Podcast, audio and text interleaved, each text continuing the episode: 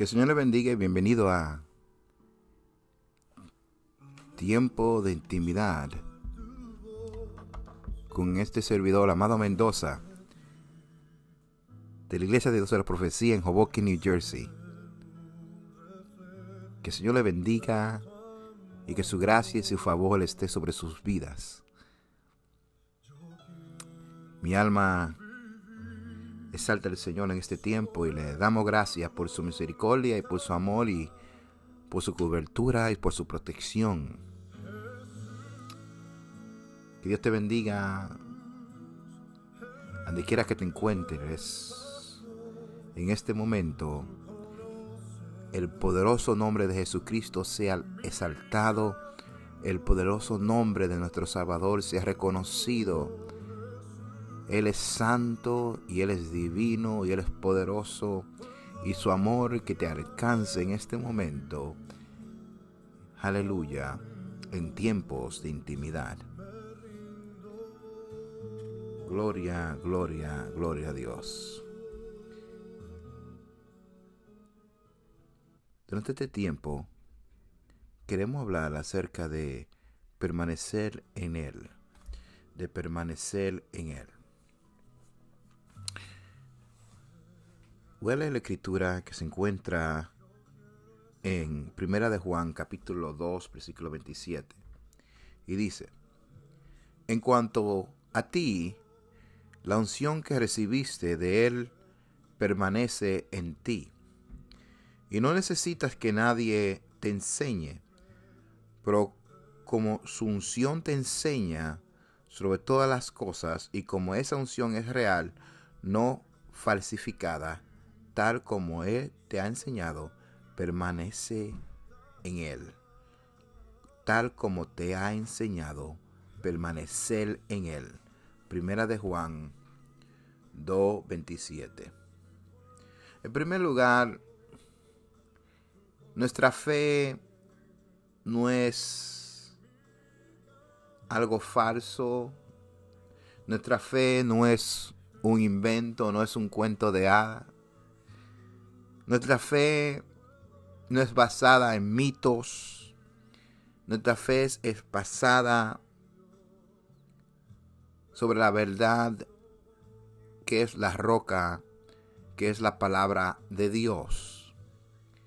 Ella misma da testimonio de su veracidad, ella da testimonio de su poder, ella da testimonio de que ella es verdadera.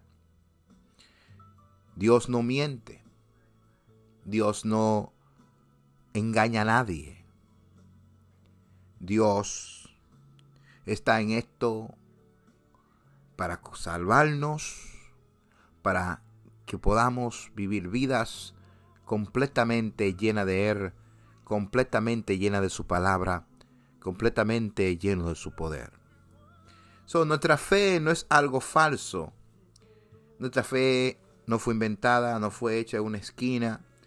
Nuestra fe llegó a nosotros por medio del testimonio de la palabra de Dios y por medio del testimonio de hombres de Dios y mujeres de Dios que llevaron esta palabra hasta este día, hasta este momento, a través de la historia. Mucha sangre fue derramada, muchas vidas fueron perdidas.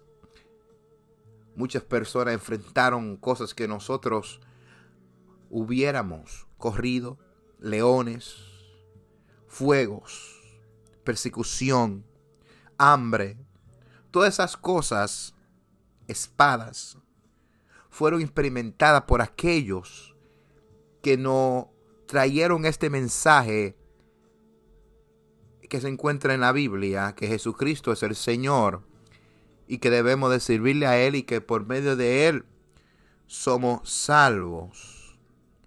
Pablo dice en 1 de Corintios capítulo 15 versículo 3 al 8 dice esta palabra. Porque primeramente os he enseñado lo que asimismo recibí, que Cristo murió por nuestros pecados conforme a las escrituras, y que fue sepultado y que resucitó al tercer día conforme a las escrituras y que apareció a Cefas y después a los doce. Después apareció a más de 500 hermanos a la vez, de los cuales muchos viven aún y otros ya duermen. Después apareció a Jacobo, después a todos los apóstoles y a último de todos, como un abortivo, me apareció a mí. Primera de Corintios capítulo 15, versículos 3 y 8.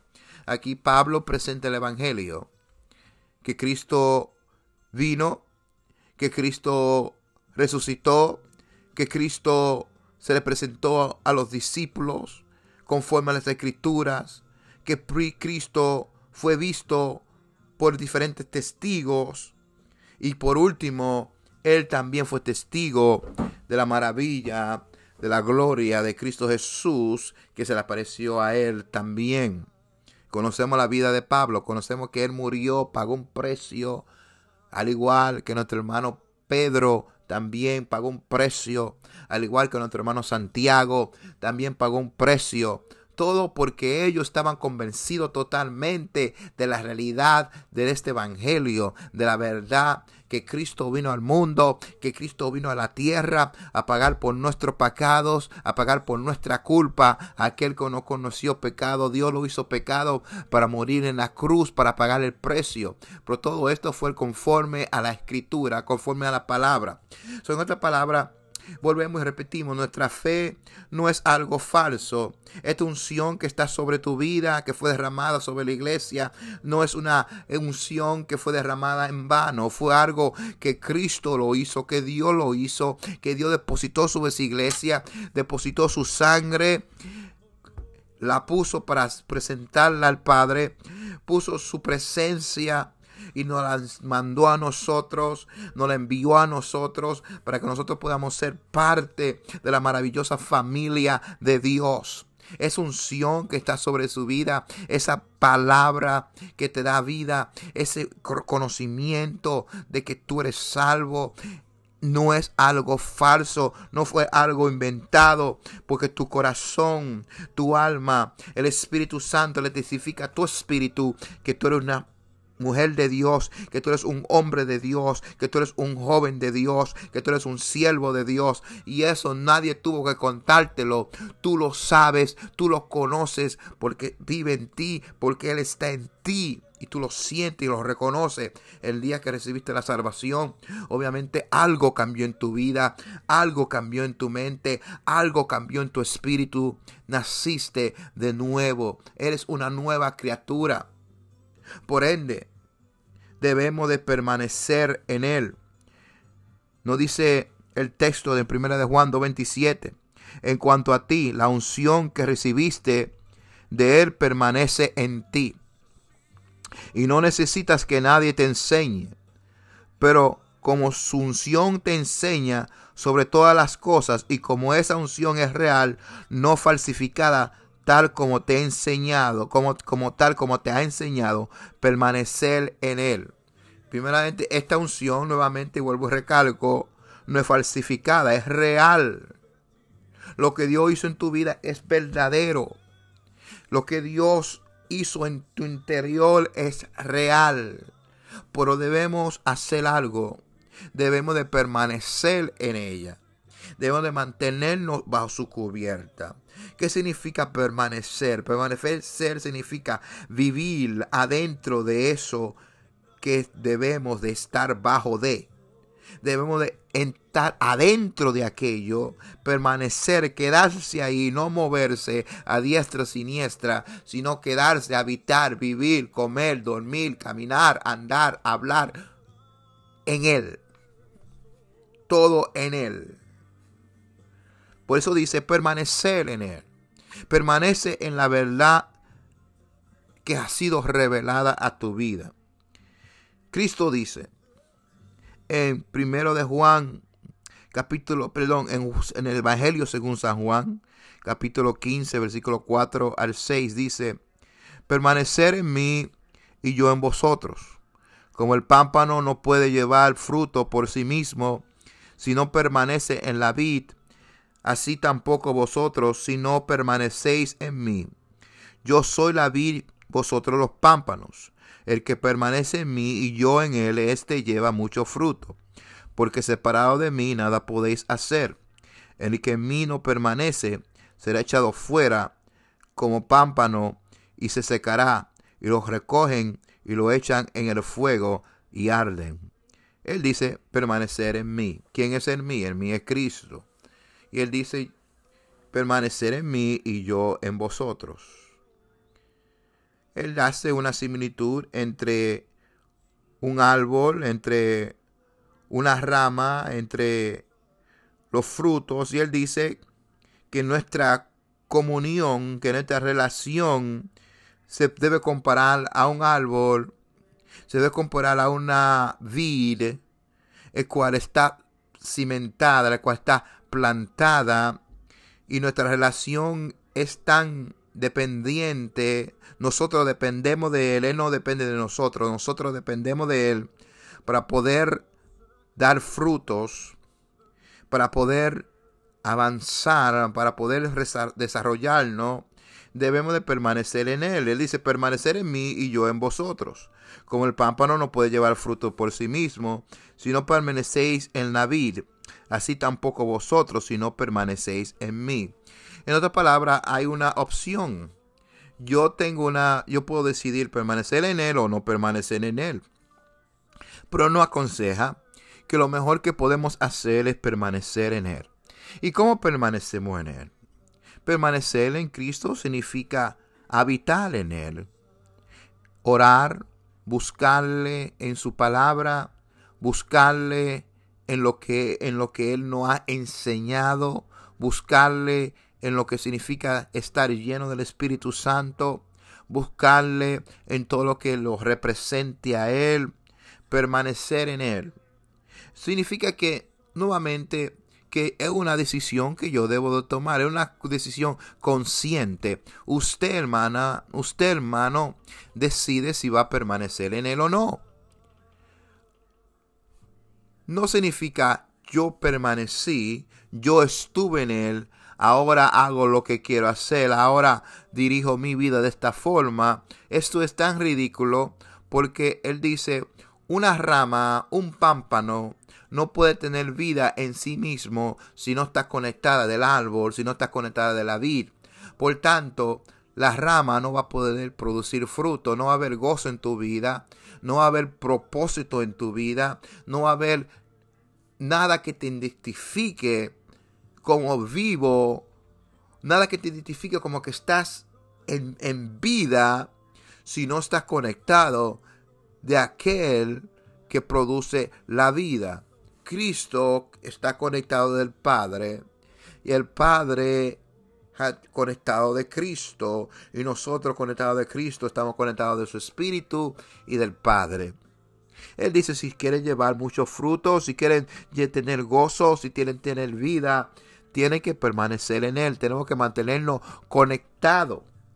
La rama no está suspendida en el árbol, el alma, la, la rama es conectada, es parte del árbol. So él dice, tiene que ser parte de mí. Tiene que ser parte de mí para poder producir frutos, para poder vivir, para poder tener el gozo, para poder tener la victoria. Y dice, yo soy la vid, vosotros los pámpanos, el que permanece en mí y yo en él, este lleva muchos frutos, porque separado de mí nada podéis hacer separado de mí, nada podéis hacer. ¿Qué significa nada? La palabra nada significa nada. No podemos hacer absolutamente nada separado de Él. Una rama no puede dar frutos. Una, rama no puede producir ni hojas. Nada puede producir si no está conectado. Si no está, si no es parte del árbol. Si no sucede algo. El que en mí no permanece será echado fuera como pámpano y se secará, y lo recogen y lo echan en el fuego y arden. En otra palabra, el único uso para una rama que está seca es de ser de combustible.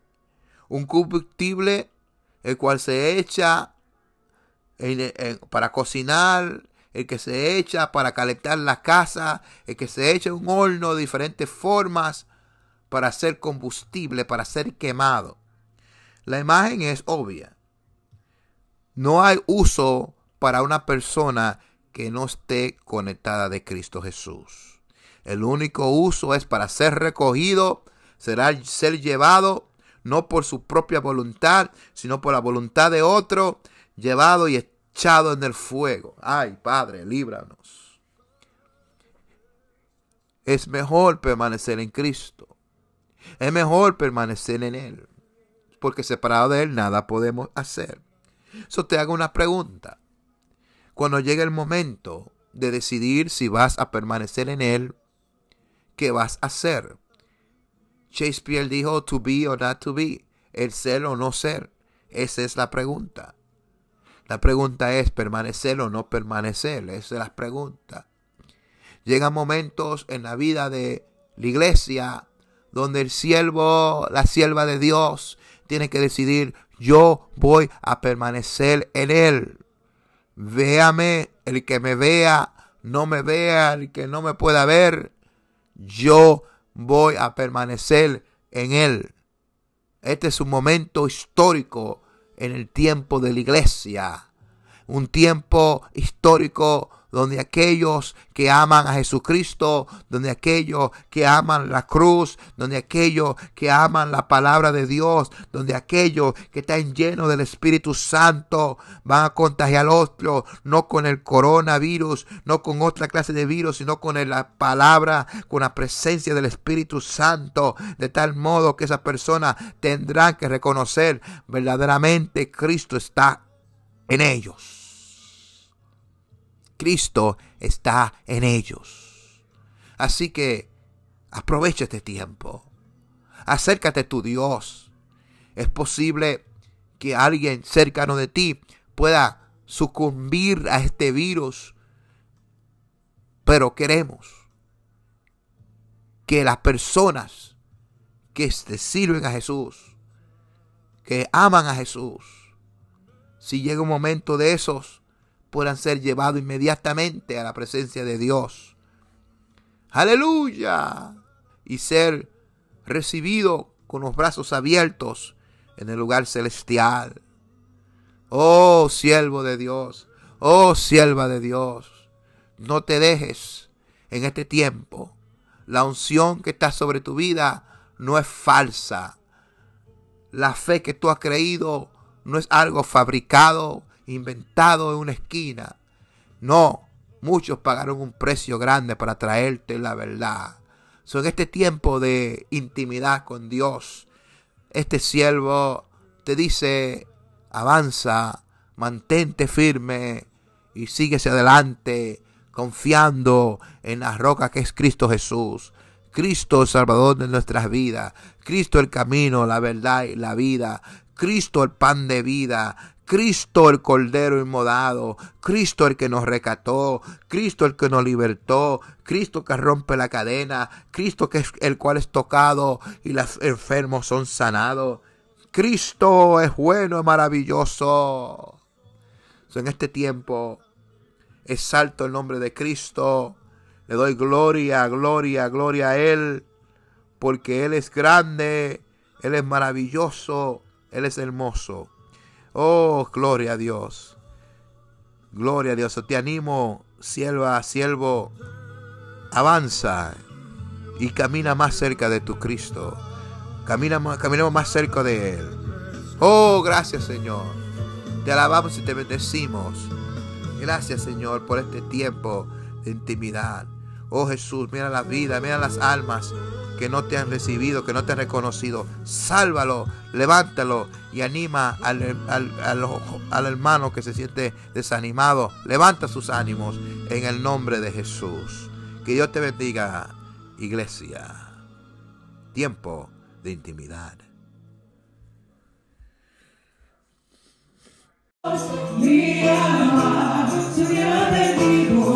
por el Señor, hubiera sido por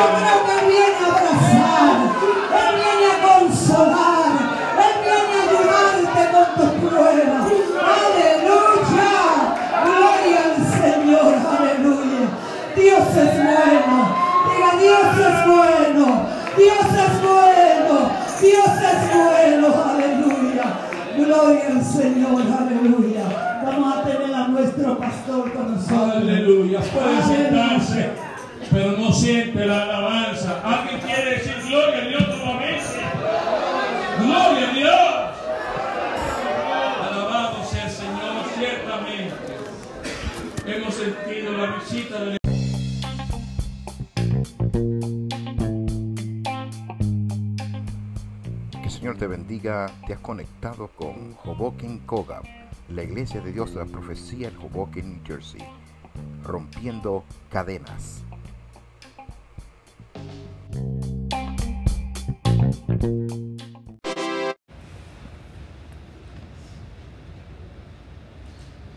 Evangelio según San Marcos, capítulo 12, los versículos 13 hasta el 17.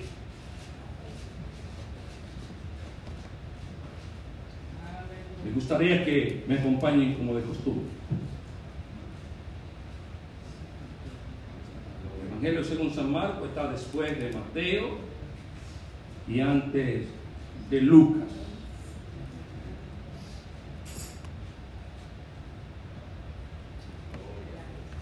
Leemos en el nombre del Padre, Hijo y Espíritu Santo. Le enviaron algunos de los fariseos y de los herodianos para que le sorprendiesen en alguna palabra. Viniendo ellos le dijeron, Maestro, sabemos que eres hombre veraz y que no te cuidas de nadie porque no miras la apariencia de los hombres, sino con verdad enseña el camino de Dios. ¿Es lícito dar tributo a César o no? ¿Daremos o no daremos? Mas él, percibiendo la hipocresía de ellos, les dijo, ¿por qué me tentáis? Traedme la moneda para que la vea. Ellos se le trajeron y les dijo, ¿de quién es esta imagen. Respondiendo Jesús les dijo, dad a César lo que es de César y a Dios lo que es de Dios. Y se maravillaban de él. El Señor añada bendición a sus santas palabras. Pueden enseñar.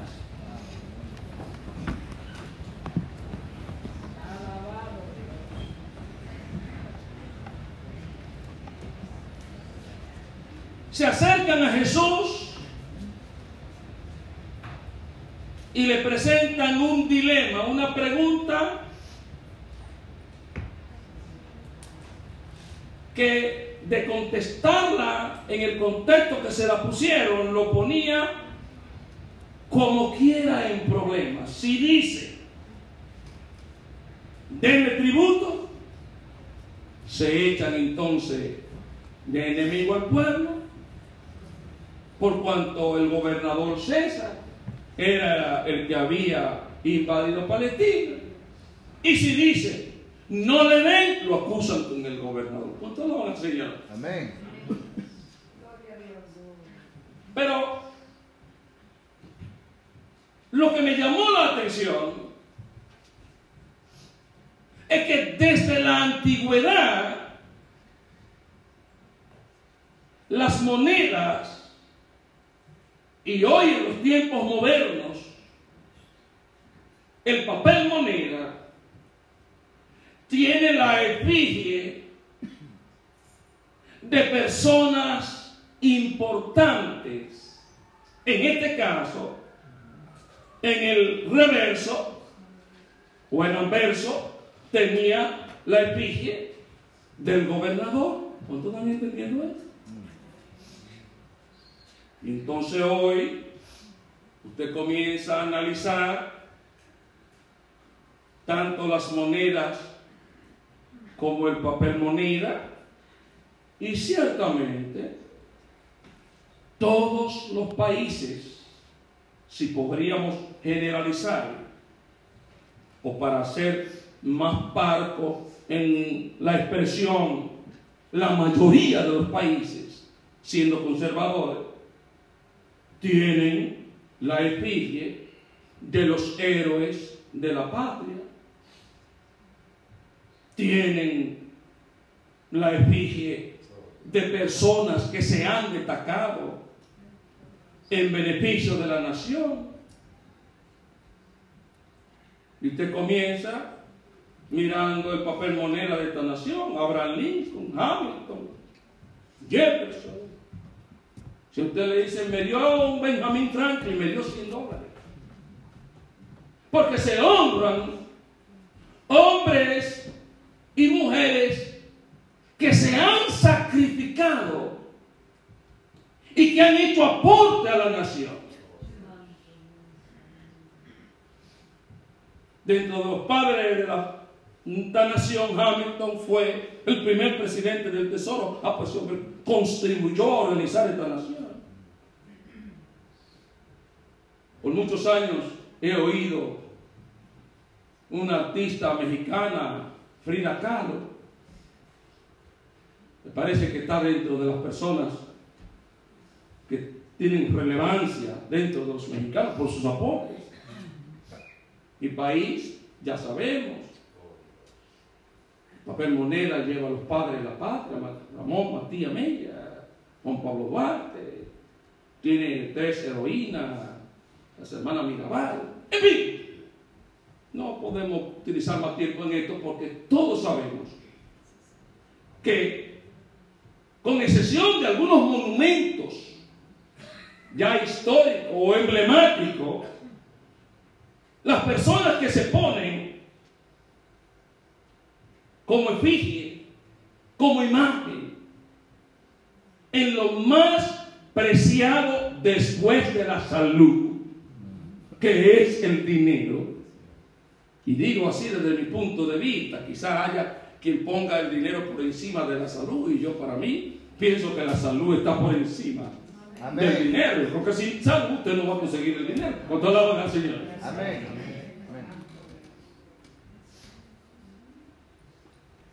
Y vemos algo que me llamó la atención. Que Dios puso su imagen en el hombre. Gloria a Dios. Y mi pregunta, todavía no le he encontrado una respuesta satisfactoria. ¿Qué hizo el hombre? Gloria a Dios. ¿O qué honor merecía el hombre para que Dios que fue quien lo creó, dijera, hagamos al hombre a nuestra imagen, conforme a nuestra semejanza. Gloria a Dios. ¿Cuánto la van a enseñar? Génesis 1.27 dice, y creó Dios al hombre a imagen de Dios, lo creó.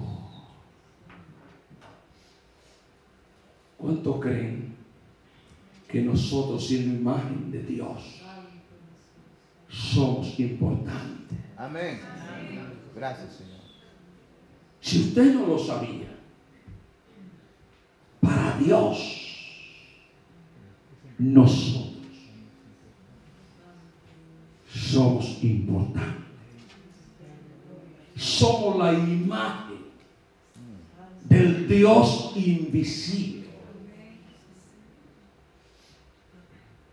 Y cuando leímos la segunda parte del versículo 26, fue con el propósito de que señorease, administrase, fuera el Señor de una creación que Él no había creado. Den aplauso al Señor. Esto es grande.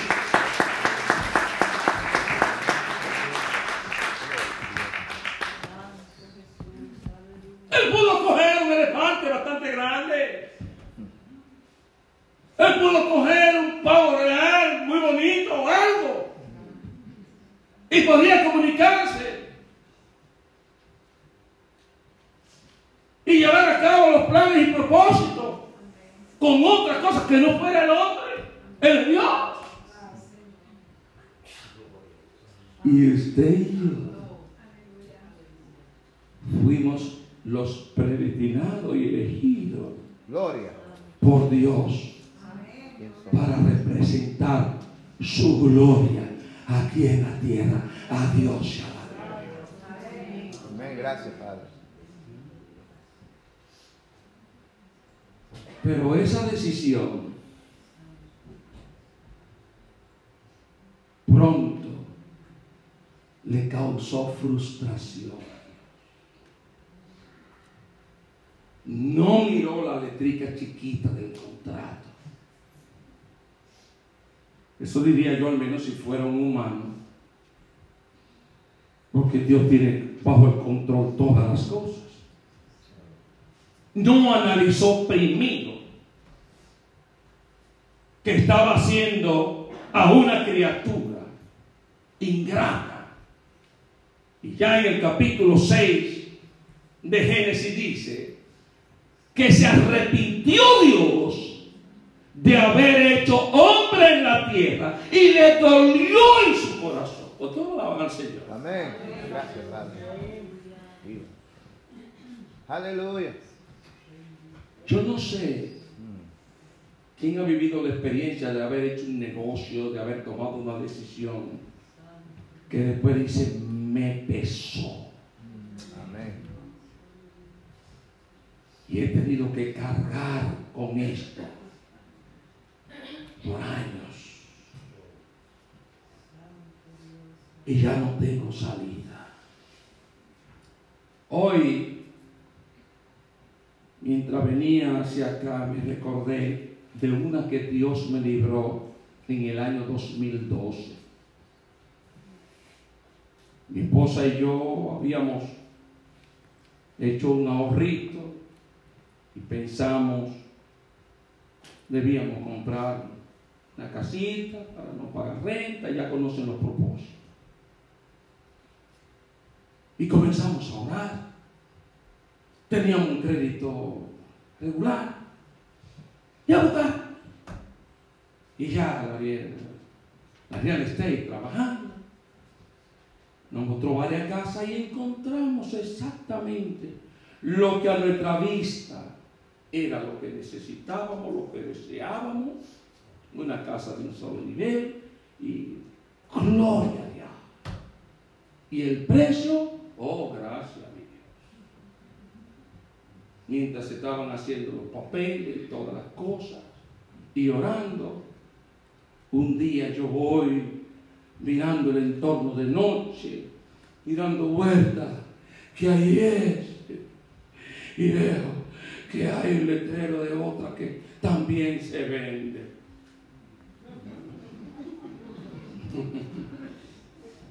Le dije a mi esposa, pero no solamente venden una,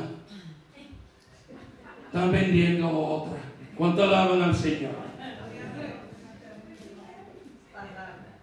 Pero no. En cuestión de dos o tres semanas, un mes, ya habían dos más que le estaban vendiendo en la misma área. Digo, aquí hay algo. Alabado sea Cristo.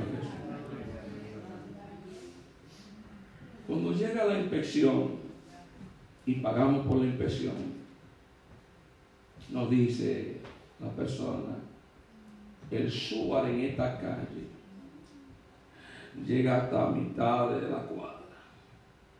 Y todas estas casas y esta tienen pozos sépticos.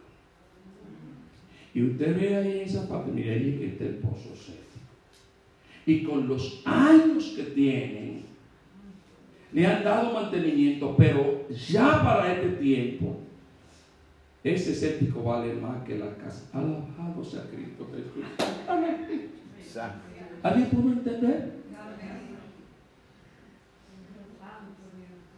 Bregar con ese séptico es más que la misma casa. Salimos dando gloria a Dios y diciendo gracias Señor que no nos dejó meter y hacer un negocio que nos hubiese costado perder lo que habíamos ahorrado y el crédito. Después que nos metiéramos en eso, ya estábamos metidos. ¿Alguien pudo entender eso? Santo. De esa misma forma, miles de personas hacen cosas, toman decisiones que finalmente terminan en frustración y cargando con un problema para toda la vida y fue el caso de Dios con el hombre.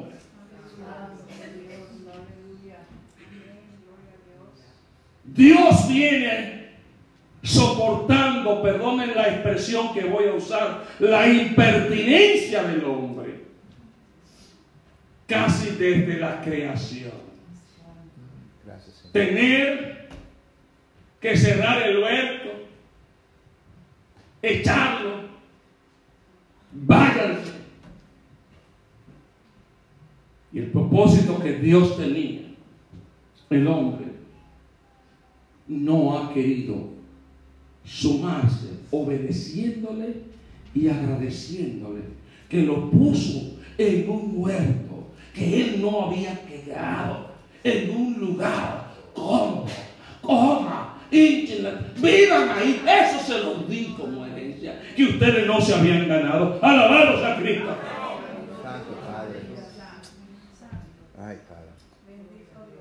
Puse mi imagen en ustedes.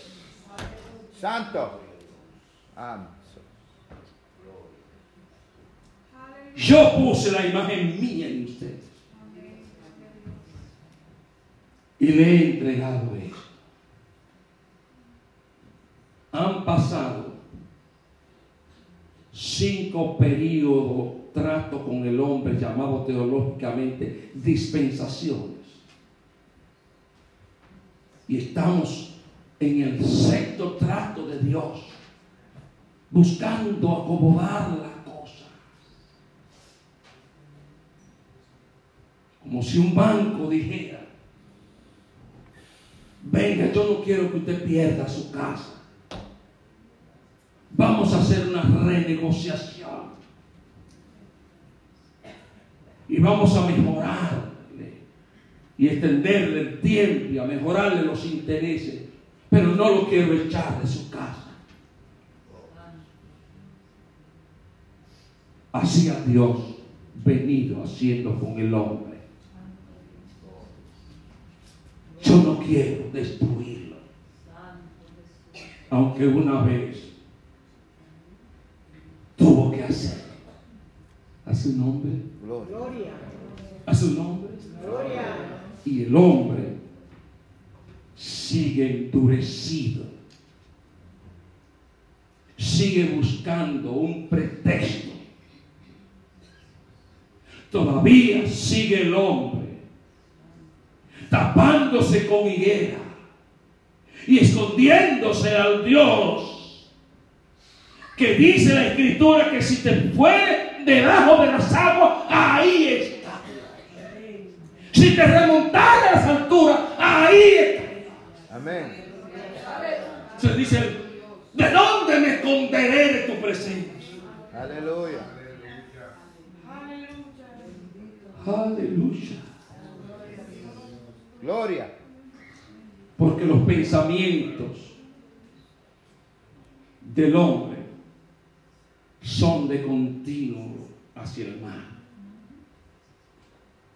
Y a pesar de Dios buscarle solución al hombre, al extremo de enviar a su propio hijo para que muera y haga la paz con el hombre y el hombre pueda servirle. Aún lo que conocemos, estos misterios que no le son revelados los científicos que no les son revelados a los que trabajan en la bolsa de valores, que no les son revelados a los que están en la NASA,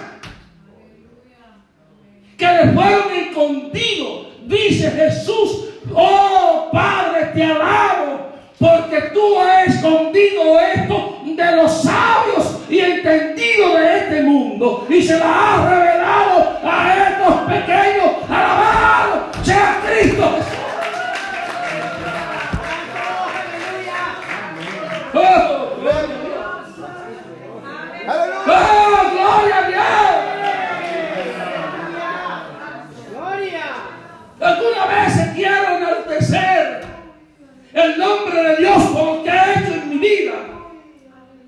que casi rayo en el ridículo diciendo, ¿cuál fue mi vida? ¿De dónde me sacó? ¿De dónde me ha traído? ¿Dónde me ha puesto? ¿Y a dónde me lleva? Alabamos a Cristo.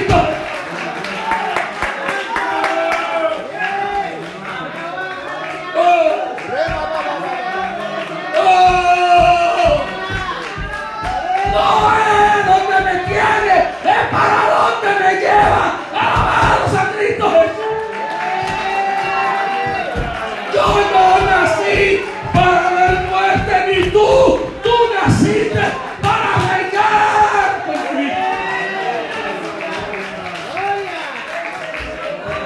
Oh,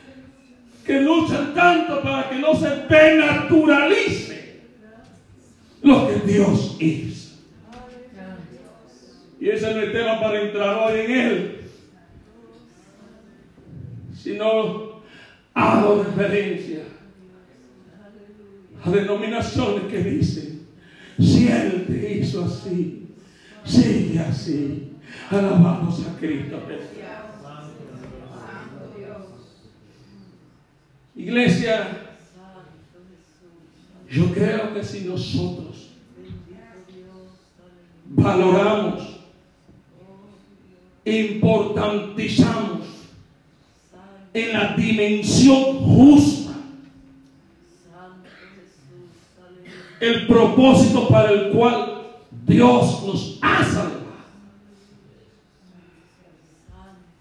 Estuviéramos día tras día luchando por ser igual a Dios. ¿Qué fue lo que dijo? Igual. Escrito está. Sé santo. Porque yo soy santo. ¡Hey! Gloria. Es su nombre. Santo Dios. Es su nombre. Gloria. Hemos tomado esto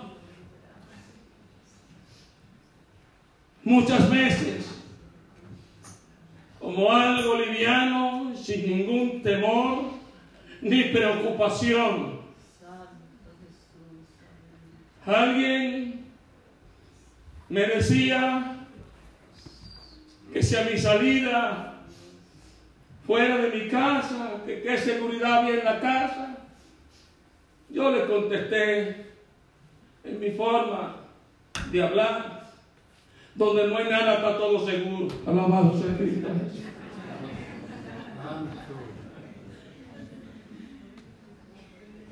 ¿Qué me importa que entren a buscar qué van a encontrar? Nadie va a llevar cosas que ni los primares que la tienen.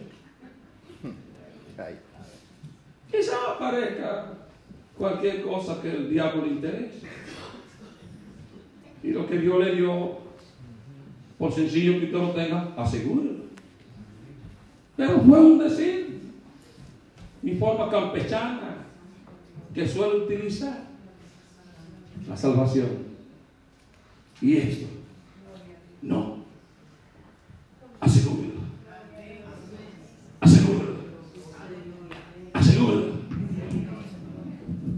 Haga como el que encontró una pieza de oro o de valor y se la entra al bolsillo y se queda con la mano cerrada con el bolsillo adentro porque no se atreve a dejarla sola. Alabamos a Cristo.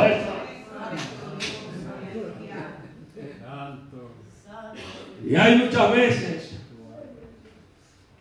y quizás alguno de ustedes se ha movido con algunas cosas de interés y dice, no, aguántate. Esto ni siquiera puede estar en un bulto, tú tienes que estar conmigo. Porque esto tiene mucho valor y no lo puedo perder. Vamos, hermanos, a consagrarnos para que el propósito para el que Dios nos creó y nos dio el privilegio de poner su propia imagen.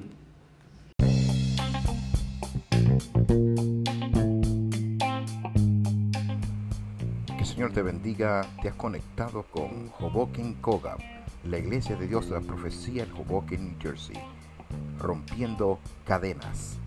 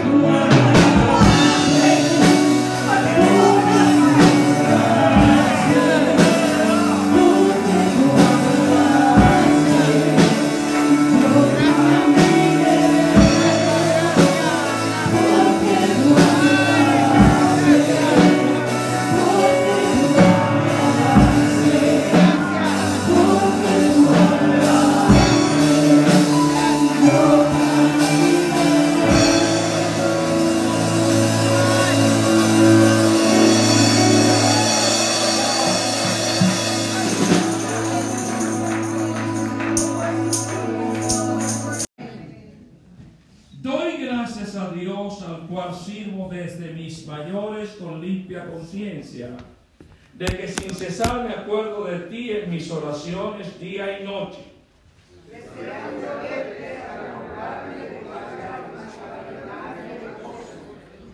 trayendo a la memoria la pena fingida que hay en ti, la cual habitó primero en tu abuela Loida y en tu madre Eunice.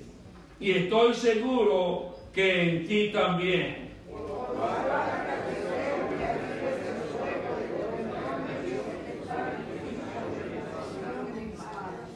Todos. Porque no nos ha dado Dios espíritu de cobardía, sino de poder, de amor y de dominio propio. Una vez más, Padre, gracias por tu palabra. Te pedimos en el nombre de Jesús que tú la hagas explicativa a nuestras vidas por medio de tu Espíritu. Por Cristo Jesús. Amén y amén. Pueden sentarse.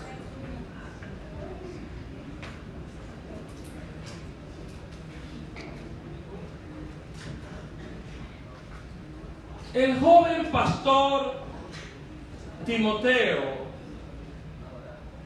estaba experimentando una gran oposición a su mensaje y al mismo tiempo como líder. Su juventud, su asociación con Pablo y su liderazgo se hallaban bajo fuego por parte de los creyentes y de los judíos no creyentes. No estamos seguros si en ese mismo tiempo después aún había estado preso. Pues dice Hebreos capítulo 13 en el versículo 23, al finalizar la carta, Dice, sabed que está en libertad nuestro hermano Timoteo, con el cual si viniere pronto, iré a verlo. Tácitamente, si dice que estaba en libertad era porque había estado preso. Y eran tiempos difíciles. Pues como decimos muchas veces, si no está, lo andan buscando. Cuando esas situaciones llegan a la vida del creyente, sea ministro o no sea ministro, sea un laico, hay una situación de depresión que cuando le llegó al profeta Elías, se acostó y se deseó la muerte. Alabamos a Cristo Jesús. Si alguien no entiende bien de quién he hecho referencia, estoy hablando de un hombre que vivió con Dios y fue llevado al cielo vivo. ¿Cuánto alaban al Señor? Dice la escritura en el libro de Santiago, capítulo 5, que era sujeto a debilidades y pasiones semejantes a las nuestras. ¿Alguien dice gloria a Dios?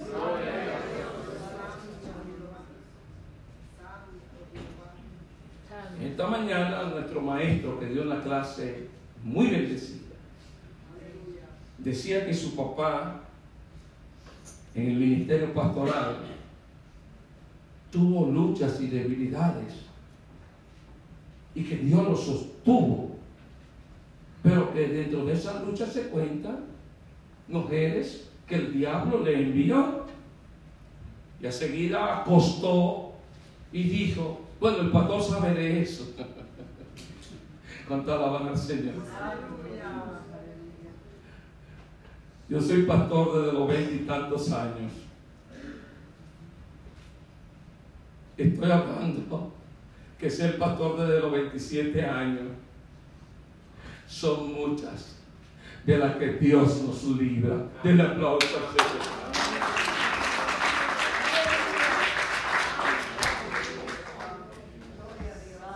Pero por no interrumpir la clase estaba tan linda, yo no dije la última, cuando ya yo no lo esperaba.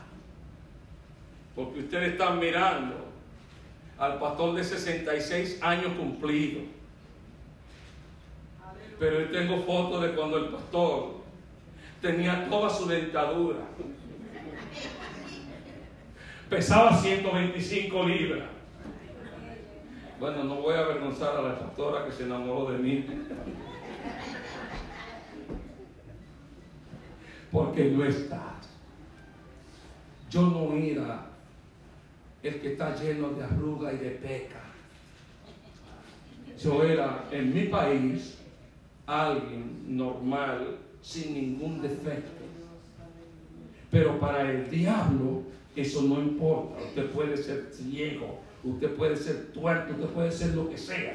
Y si usted le sirve a Dios, el diablo se lo pone a otra diabla como una estrella.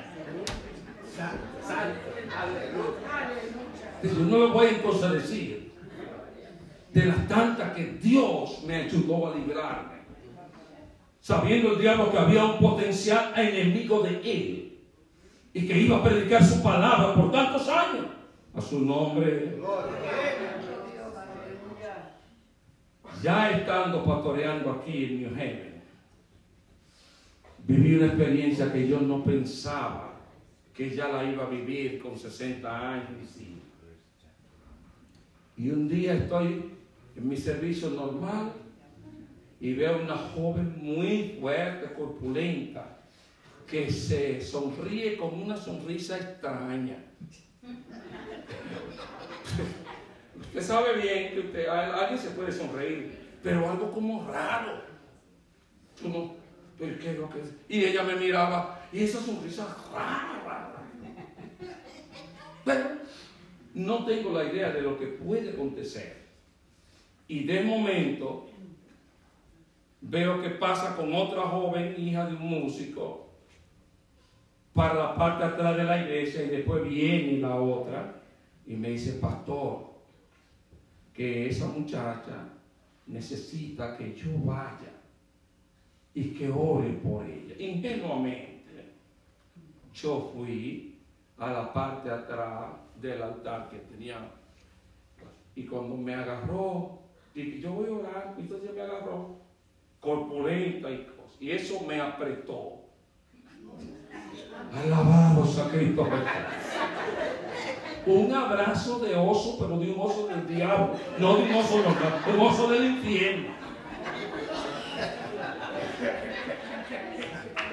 Luché y me despegué esa cosa de encima.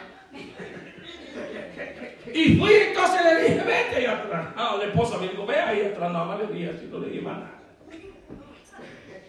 Y era en ese mismo instante tenía una persona que el enemigo tenía dentro de la iglesia en contra mía.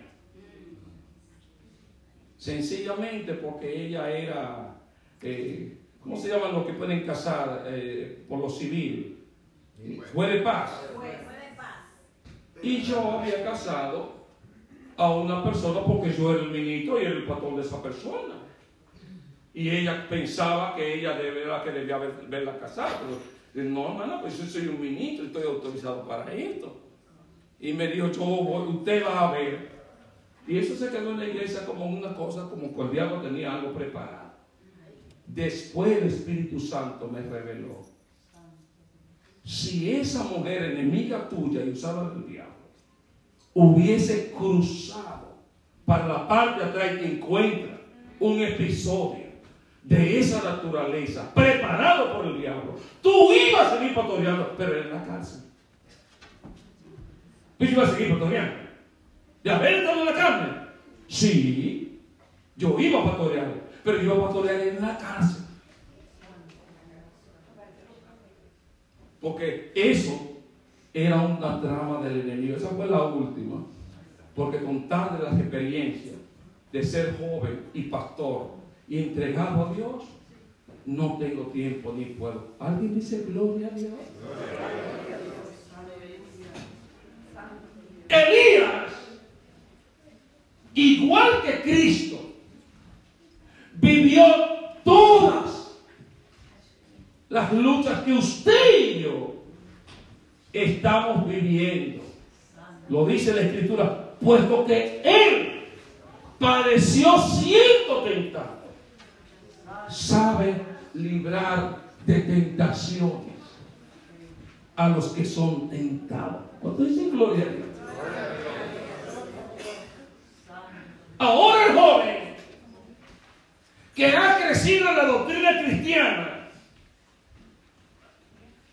con una pareja de mujeres que a pesar de que se dice que el papá posiblemente no era cristiano, ojo para los que sus esposos no son cristianos, ese no era cristiano. Era un griego. Le dice, tú sabes lo que hay en ti. Gloria a Dios. Y el Señor te está diciendo a ti y me está diciendo a mí. Tú sabes lo que hay en ti. Lo que tú tienes que avivarlo. Lo que tú tienes que asoplarlo. Lo que tú tienes que volver de nuevo a buscar la presencia del Espíritu Santo que tú buscaste, que tú buscabas, que estaba en ti y que se ha apagado. En el versículo 7, Él le dice, Dios no nos ha dado espíritu de cobardía.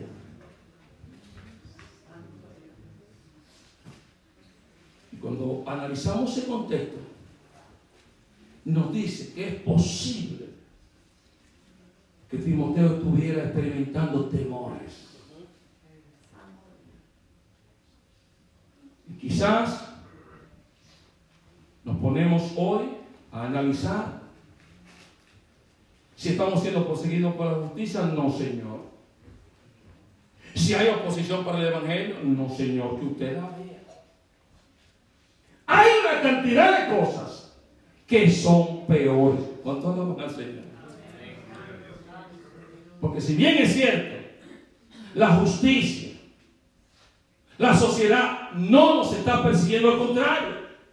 Llegar a cierta parte y decir que tú eres cristiano es sinónimo de que te reciban con beneplácito, de que tú eres una persona de bien. A su nombre. Pero una serie de luchas que hay en nuestras mentes, que fue lo que más se centró la escuela bíblica de hoy. Y quiero abrir paréntesis para decir, venga a la escuela bíblica. Amén. Venga a estudiar la palabra de Dios. Y para los que no lo- se lo pueden imaginar, yo me edifico igual que ustedes y aprendo cosas. Que dice Dios aquí en la escritura, en el libro de Hebreos, oiré sabio y, oí- y aumentaré el saber. Eso decía el maestro. ¿Están aquí? Porque mientras se está desarrollando una clase, clase que quizás yo la haya dado, clase que, si- que quizás yo la haya escuchado mil veces, el Espíritu Santo trae y hace cosas nuevas, frescas, oh, pero mira, de verdad que sí, y eso te edifica tu fe y te la mantiene. Alabados a Cristo Jesús.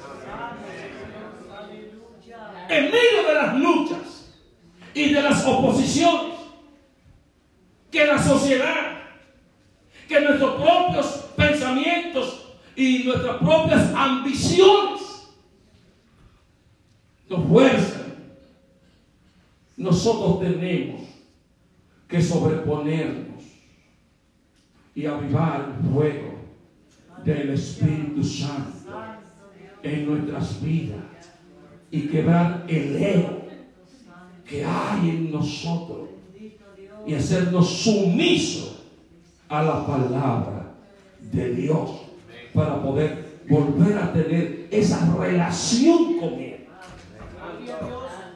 Una relación que yo me veía con, en- dentro de mí con el maestro que decía que hasta para comer él quería que fuera el Señor quien lo guiara. Alabándose a Cristo. Él le dice tres factores que tienen que usted tener muy presente porque están disponibles para nosotros también. Lo que Dios nos ha dado es un espíritu de poder. Diga conmigo, espíritu de poder. Repítalo, espíritu de poder. Ese espíritu es el que tiene usted. Usted no tiene un espíritu de derrota. Usted tiene un espíritu de vencedor. Usted fue de lo que nació para vencer la muerte a través de Cristo. Dale un aplauso al Señor. Hasta contrario, yo nací para no ver muerte. Y solamente me quitará esa creencia el que me vea dentro de un ataúd. Porque yo soy de lo que nací para volar con Cristo y ser transformado. Denle un aplauso al Señor Jesús. Y usted también, un espíritu superior a todos los espíritus de poder, ser transformado e irse al cielo en un abrir y cerrar de ojos. Iglesia, ese poder es el que no te deja a ti volver atrás. Ese poder que da el Espíritu Santo a los que de corazón nos acercamos. Es el que me dice, joven fui y he envejecido y la gracia de Dios aún me sostiene y aún el gozo del Espíritu Santo permanece en mi vida. Alabanza.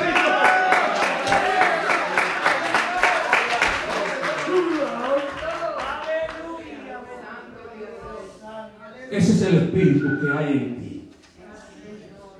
Y si tú no lo sabías, desde ahora comienza a decir, sí, yo Leo la escritura y se me llenan los ojos de agua y no entiendo nada. Tú puedes. Llega la noche y estoy que no quiero ir a la iglesia. Tú puedes.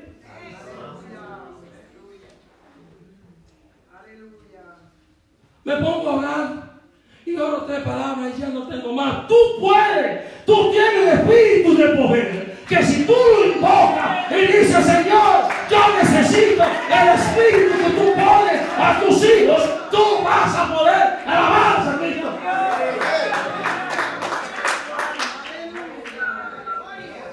Por eso fue que el apóstol dice que todo lo puede en Cristo. Que le da fortaleza. ¿Usted sabe quién no puede? Que no tiene ese espíritu. No. No, no puede. Mi país hay una lotería los domingos. Y el que no tiene espíritu juega todo lo que tiene. Y el domingo en la tarde dice que ya no vas a volver a jugar hasta que consigue algo y vuelve y compra. El que no tiene espíritu sabe que lo que está haciendo no está bien. Y en lo que está gastando, maltratando su tiempo, su dinero, no está bien. Y él mismo dice que sabe que no está bien. Pero no tiene poder para dejar de hacer las cosas que no convienen. Pero nosotros no. Nosotros, los que de corazón hemos abrazado, los que tienen esa experiencia que tuvo. ¿Ustedes escucharon lo que, lo que dice esa niña? Eso no es un invento. Usted lo va a ver. Eso no es un invento. La timidez de esa niña raya. Yo bendije a Dios. Y a los dos años de estar aquí, ella me saludó porque yo le saludaba y me decía, me daba una sonrisa. Dios la bendiga. Ya gracias a Dios la salud me dice amén. Cuando lo-.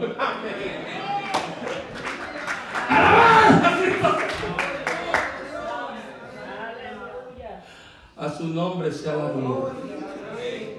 Y decir, yo soy testigo del poder de Dios.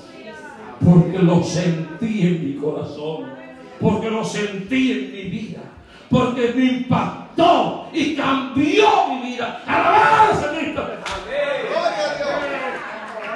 Eso es lo que tú tienes.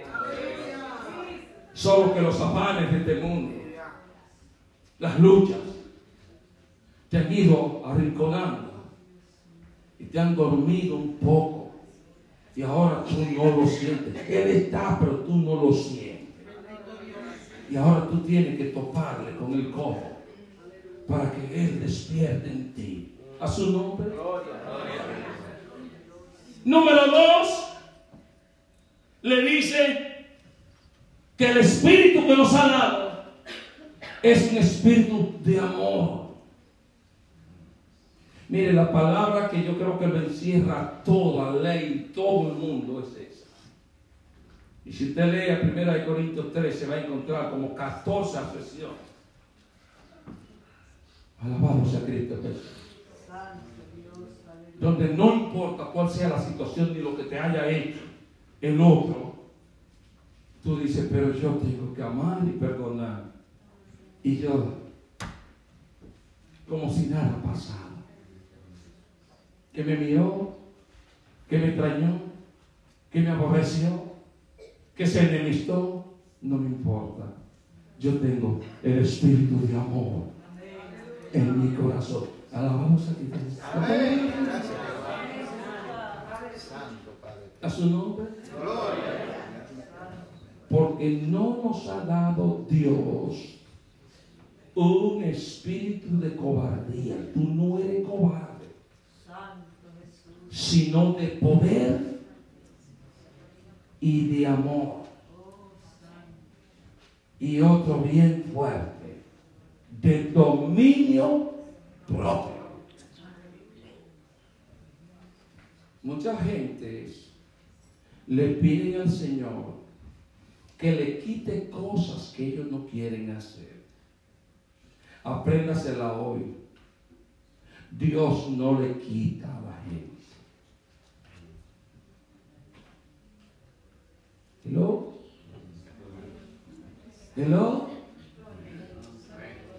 Cuando él dice despojado, es que tú luches y te despojas de las cosas que no agradan a. A su nombre. A su nombre. A su nombre. Ahora usted me va a preguntar. Y entonces, como es? ¿Hay contradicción? No, no, no, no hay. Usted se pone en ayuno y oración. A decirle al Señor, yo no quiero hacer esto. Y necesito tu ayuda. Y yo no quiero. Y sale como yo cuando era nuevo creyente. No quiero fumar. Y fumaba dos, dos cosas y votaba. Porque no quiero. Y ahí es donde tú eres despojado, según Tesalonicenses de todas las cosas que no agradan a Dios. Quítense pues de vosotros. Así es. Quítense pues de vosotros. No es que te cruce de brazos y decir, Dios, si tú quieres que yo no haga tal cosa, quítamelo. A su nombre. A su nombre. A su nombre. Si él quiere, que me lo quite. Y Dios dice, no, como que yo voy a ir y te voy a partir un brazo y te voy a arrastrar para quitarte unas cosas. No, tú tienes que disponer en tu corazón. Eso es lo que se llama dominio propio. Estando yo en mi juventud, en una ocasión, quedaba pasando por una tentación fuerte en mi carne con relación al sexo. Y oré y me puse a llorar una noche con una gilet en la mano. Diciendo, si tengo yo mismo que mutilarme, lo haré. Pero no me deje. Y esa noche vino la paz a mi vida. Y la misericordia de Dios me libró de caer. Alabado sea Cristo. Santo Padre. Porque mi corazón no quería. Y me sentía presionado por dos ángeles.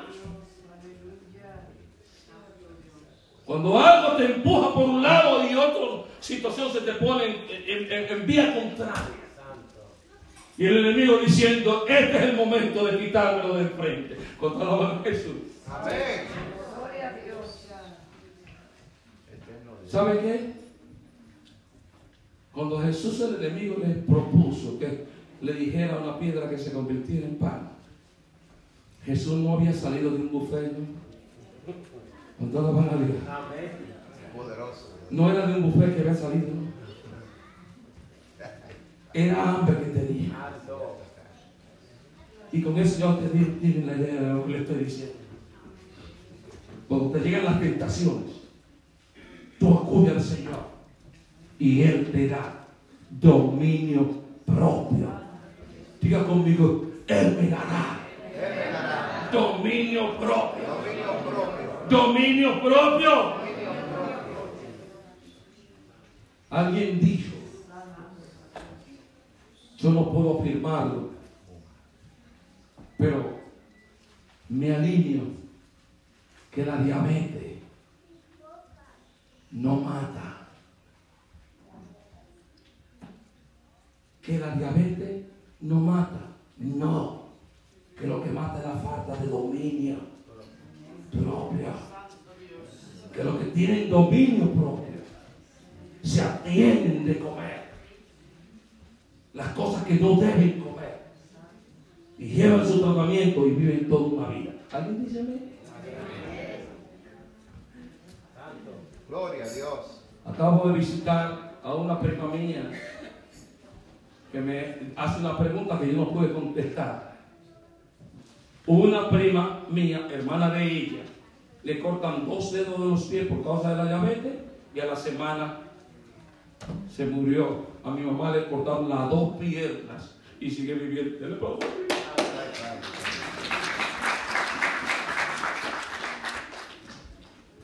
Más de 40 años con una diabetes crónica.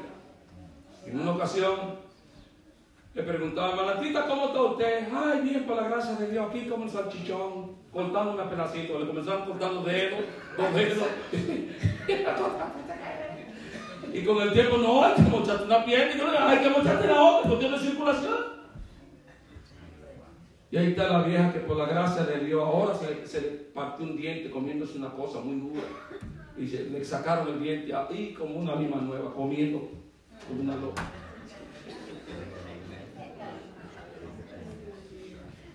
¿Están aquí? Tú tienes dominio propio.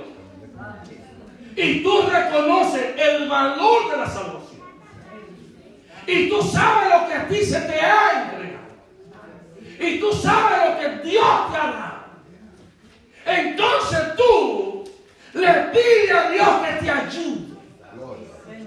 Y cuando tú lo hagas de todo corazón, va a aparecer una fuerza de donde tú no esperabas, ni como tú la esperabas, y Dios va a obrar. ¿Está aquí, iglesia? Estoy terminando. Pero tú tienes el Espíritu Santo que está en tu vida y es el que tiene que avivar. Por eso los mensajes a las siete iglesias, después que el apóstol Juan le saca toda la falta al pastor de la iglesia de Éfeso, le dice también, perdón, después que después que da todos los atributos que tenía el pastor, aquí invertí. Entonces la única falta que yo tengo contra ti es que tú perdiste el primer amor. Vuelve a hacer las cosas que tú estabas haciendo. Vuelve a hacer las cosas que tú estabas haciendo. Porque si no, yo voy a venir sobre ti y quitaré tu candelero en su lugar si no te hubieras arrepentido. Iglesia, es tiempo de que usted comience a decir, sí, está en mí. Desde que creí, fui sellado para salvación. Lo que tengo es que asoplar y avivar en mi vida. Y cuando tú lo vives, esa llama va a subir y tú te vas a ver florecido y bendecido como lo fuiste.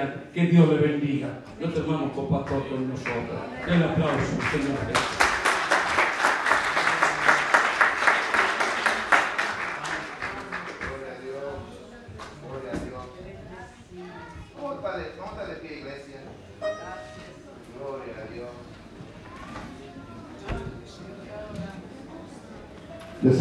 Hablado a todos en esta tarde. Pero antes de que salga, queremos darle gracias al Señor por la palabra que Él nos ha dado, que nos ha dicho.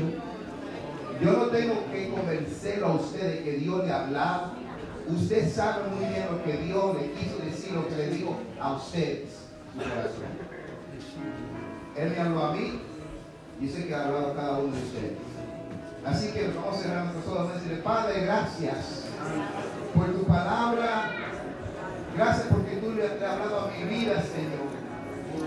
Gracias porque tu Espíritu Santo en estos 21 años, Jehová, tú no me has dejado. Hay muchos que han servido más tiempo que yo, Jehová, y otros menos tiempo. Pero tú sigues siendo fiel. Ayúdanos a ser recíprocos con tu fidelidad, Jehová mi Dios, y ser fiel en todo, Jehová. Y recordarnos, Jehová, que tú no has dado un espíritu de cobardía, sino has dado un espíritu de poder, amor y de dominio propio. Ayúdanos a vivir con- conforme a esas palabras y recordarlas siempre, Jehová, y amar a nuestros hermanos, Señor, a nuestras hermanas, y a todos de la familia de la fe. Ayúdanos a vivir conforme a tu voluntad, Dios mío, para que podamos también ser, mío, levantados el día que tú vengas a recoger tu iglesia.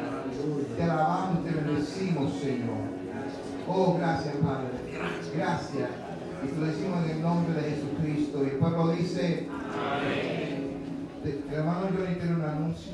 Eh, Lo quería de saber, por si acaso sería el hermano que estamos pensando. Ya está saliendo mi papá. So, gracias por la oración. Él se va con media hora, me dijo mi esposa. Va para casa. Gracias por la oración, la visita, lo que fueron, no tengo mucho el nombre, la gente que llamaron. Pero gracias por todas las oraciones y que sigan orando por él. De una pasa por el Espíritu Santo, de Señor. Aleluya. El hermano Moría regresará a su casa. Gloria a Dios. Y con todo gloria nos despedimos. Y este miércoles, este miércoles comienza la campaña. Miércoles, jueves y viernes y domingo. ¿Me escucharon, iglesia? Gloria a Dios. Todo gloria nos despedimos. Gloria a Dios. Gloria a Dios. Gloria a Dios. Que el Señor le bendiga, iglesia.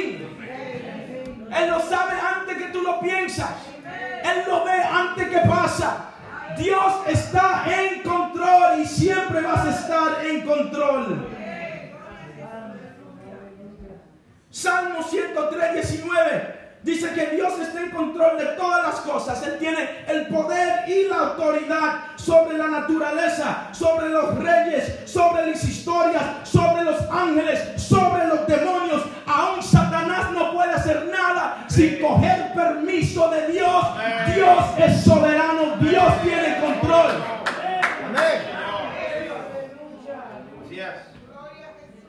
Ahora, la soberanía de Dios es un concepto que es muy aceptable para nosotros cuando nosotros estamos de acuerdo con la voluntad de Dios. So, cuando la voluntad de Dios y nuestra voluntad están en el mismo espíritu, nosotros decimos gloria a Dios, a la soberanía de Dios. Cuando bendice nuestros beneficios, cuando bendice nuestra cuenta de banco, cuando bendice nuestros sentimientos, cuando bendice nuestro matrimonio, cuando bendice nuestra relación, educación y nuestra lógica, nosotros decimos, tu voluntad sea hecha.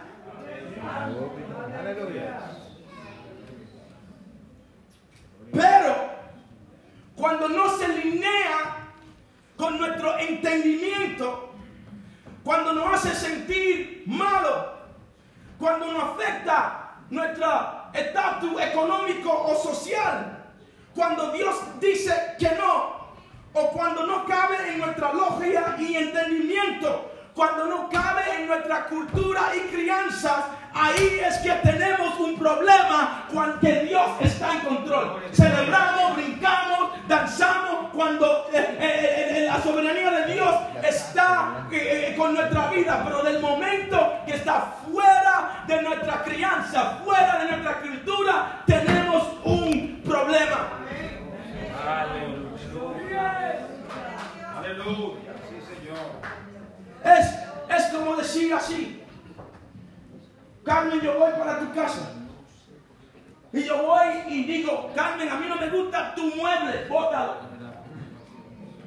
Marisol, a mí no me gusta tu televisión, vete, apaga eso. Quizás yo estoy, y tú vas a decir, pero Carlos, tú estás entrando en mi casa diciéndome lo que yo tengo que hacer. Así nosotros hacemos con Dios. Nosotros le decimos a Dios, no me gusta cómo mi vida está haciendo, no me gusta lo que está pasando. Y Dios nos dice a nosotros, espérate, espérate, esto no es tu casa, esta es mi casa. Aleluya. Dios dice, ¿dónde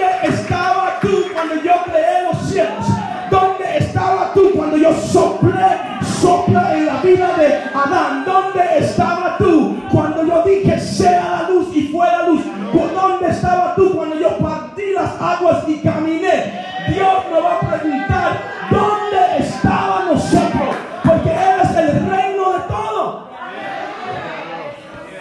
Dios manda. Dios es el rey. Dios es el jefe. Dios es el capitán. Dios es, es que dice sí y Dios es que dice no. Aleluya.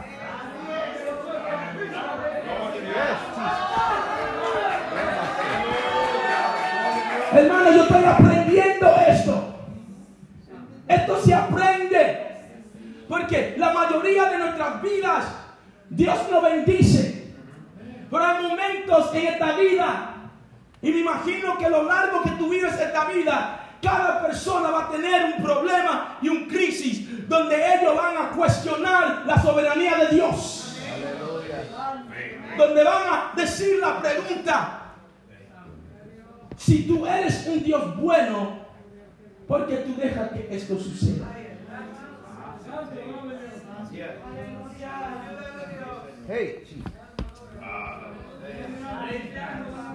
Cuando yo era niño, todo era dulce. Todo era chicle. Aleluya. Cuando yo era joven, todo era entretenimiento, todo era movimiento. Ahora soy adulto. Digo, todo es problema, todo es crisis. Yo quiero que cada pastor aquí me perdone porque yo no sabía que el Evangelio era tan bueno. Yo no sabía que era difícil. Porque no solamente está cargando los problemas tuyos, pero también las dificultades de otros. Y porque nosotros somos limitados, porque queremos ayudar, queremos hacer algo. Queremos intervenir en la soberanía de Dios y decir, no, no, no, Dios, probablemente te equivocaste, pero Dios está en control. Y muchas veces Dios deja que nosotros tomemos el control de la guía y cuando chocamos, Dios te dice, ok, dámela para atrás. Yo te dije, dame, dámela para atrás. Y tenemos que decir, ok, toma Dios.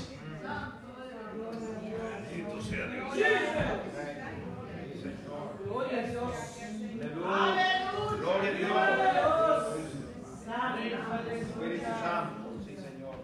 Toda canción tiene una inspiración. Toda canción tiene una historia. Y antes que nosotros leemos Salmo 46, tenemos que saber su inspiración y su historia. Aunque muchos teólogos no saben exactamente cuál fue el propósito del salmo, pueden entender por el salmo que el salmo fue hecho en tiempo de crisis. El salmo fue escribido en momentos de dificultad. Yo estaba predicando el domingo y yo dije, nosotros somos personas que vivimos más en el valle que en la montaña. En la montaña es donde Dios se revela al hombre, donde el poder de Dios cae, donde Dios se manifiesta en nuestra vida. Pero nosotros vivimos más en el valle, donde la realidad de la vida sucede, donde el dolor existe, donde el problema está. Pero nosotros solamente sabemos vivir en la montaña.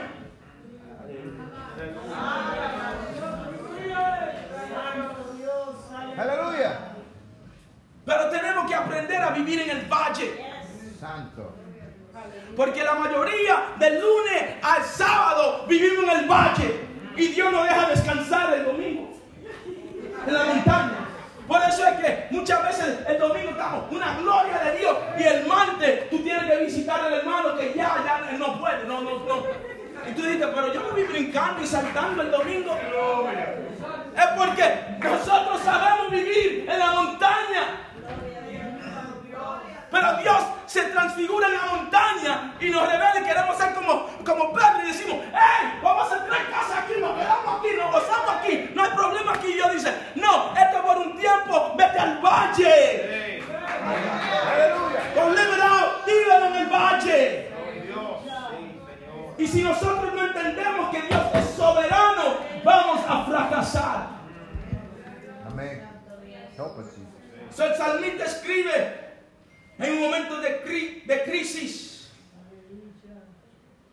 Piensan que era un ataque que iba a venir a Jerusalén cuando Ezequías era el rey. Y el ejército de Asiria estaba marchando norte para destruir. Y este salmista empieza a escribir este bello salmo que está dividido en tres estanzas. Tres estanzas. Una parte, después hay una palabra en hebreo que nadie sabe mucho qué significa, que es la palabra cela. Dilo conmigo, cela. La gente piensa que es una nota musical o algo, pero lo que significa o lo que piensan que es es un- una pausa y piensa. escribe tres estanzas. Él escribe una estanza y después te dice, cena. Como matiquen esto. Porque muchas veces corrimos muy rápido, pero tenemos que maticar en esto. Amén. Matiquen esto.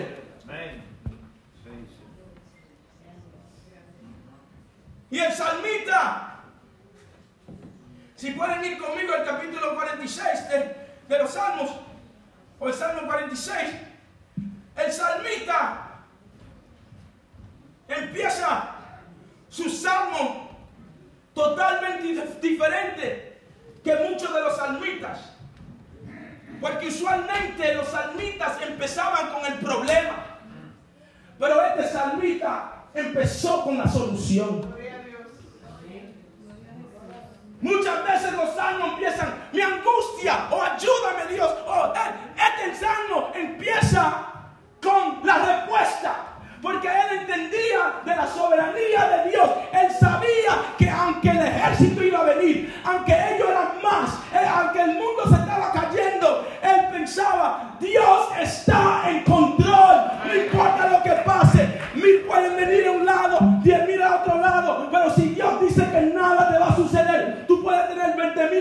con la corona al lado de ti y tú puedes salir ahí más saludable que tú entraste. Porque Dios está en control. O tú puedes estar más saludable que cada persona, meterte en un avión y con tu hija que tiene 13 años y no regresar a tu casa. Dios es soberano. Dios es el dueño de la vida y Él es el autor de todo. Amen. Es difícil entender eso. ¿Cuántas preguntas no recibiste tú cuando Kobe se murió y su hija de 13 años? Porque un Dios vas a hacer eso. A mí me hicieron esa pregunta. ¿Cómo un Dios tan bueno puede dejar eso? Que toda la gente buena se mueren. Yo dije, bueno. Pastor, caldo. ¿Por qué Dios dejó que eso suceda? Y yo dije, bueno, tú tenías que preguntar por qué Dios dejó que él sea un millonario. Porque Dios dejó que él sea una persona que rompió récord. Porque Dios dejó. Porque siempre queremos la soberanía de Dios y atacar lo negativo, pero nunca vemos lo bueno. So, este salmita empieza este salmo y yo quiero solamente hablar de tres, tres puntos y lo dividir en tres cosas. El primer punto que quiero hablar, sorry, the time is flying, es el salmita nos enseña nos dice, para por la presencia de Dios. Y mira lo que empieza dice, Dios es nuestro amparo. My God. Y nuestra fortaleza. Nuestro pronto auxilio en la tribulación. Escucha muy bien, mira lo que dice Dios. Dios declara que en medio de la tormenta hay un lugar de amparo que es la presencia de Dios. Yo he conocido personas muriéndose de cáncer, pero están adorando al Señor en la presencia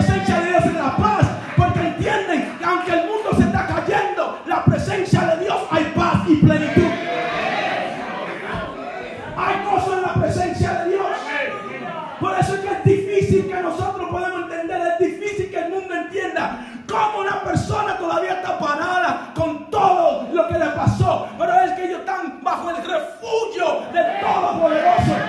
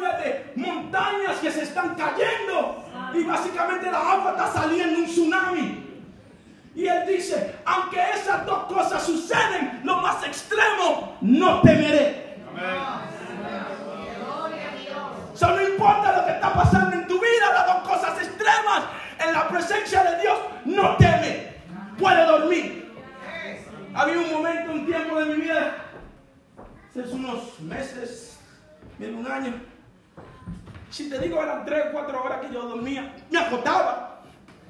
Me acostaba. Pero dormí. Me acostaba. A las 10. Pero dormí. Una cosa, acostarte. Y otra cosa, dormir. La mente corre. La preocupación en paz. Puede ser que te levantes y estás más cansado. Tú dices, pero yo dormí 10 horas. Te acostaste pero no dormiste. Por el temor, la preocupación. Por el salmista aquí nos enseña que cuando descansamos en la soberanía de Dios, no importa lo que hacemos, nosotros no podemos cambiar lo que Dios quiere hacer. So descansa en Él. Descansa en Él. Tengo que correr al segundo punto, next slide.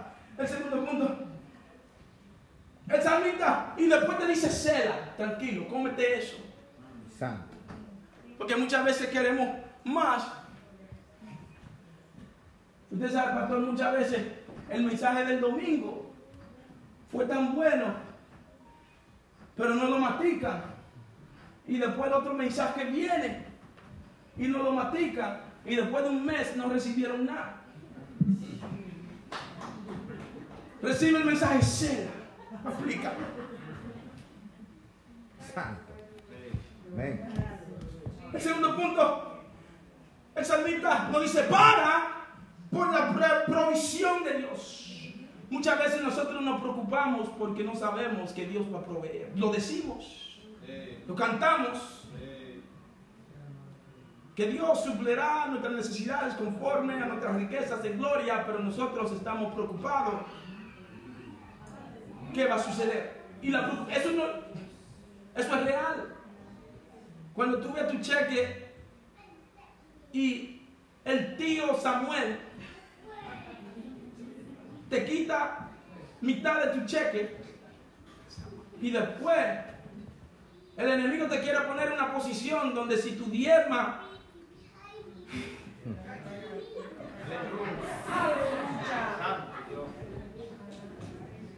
y tú miras la situación y haces tu propia matemática y dices, Señor, esta- este mes te debo. Y nosotros pensamos que lo peor que tú hiciste fue no diezmar.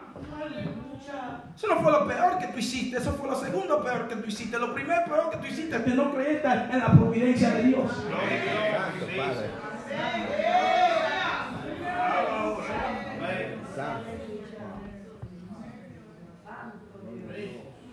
El salmista empezó a hablar en esa segunda estancia de unos ríos. Unos ríos. Una providencia. Dios siempre va a proveer lo que tú necesitas. Dios va a proveer lo que tú necesitas. Muchas veces nos equivocamos porque Dios no necesariamente provee lo que tú quieres. Pero Él siempre provee lo que tú necesitas. Gloria a Dios. Y lo confundimos, yo me he confundido en el pasado. Pero tenemos que entender que Dios provee lo que tú necesitas. Porque en este mundo lo único que tú necesitas es la presencia de Dios y la fe. Gloria a Dios. Gloria a Dios. Por eso es que David decía, tú me puedes quitar todo, me puedes quitar el reino, me puedes quitar todo, pero por favor no me quites tu Santo Espíritu. Aleluya. Aleluya. Dios. Si Dios está en el asunto, tú puedes caminar confiadamente. No importa en qué estado esté este mundo. La elección verdaderamente no cambia tu posición en esta tierra. No te preocupes si a Trump le, toma, le toca cuatro años más o si viene otro.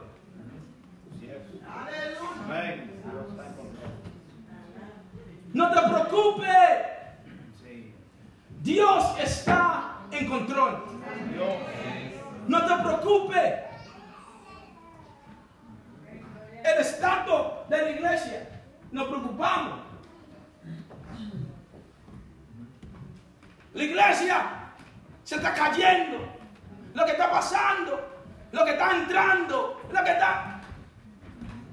La Biblia y Dios dice que las puertas del infierno no van a, se van a aparecer. Vamos a recibir. Pero nada va a pasar. Gloria. Nada va a pasar. ¡Ey! Porque los ríos corren.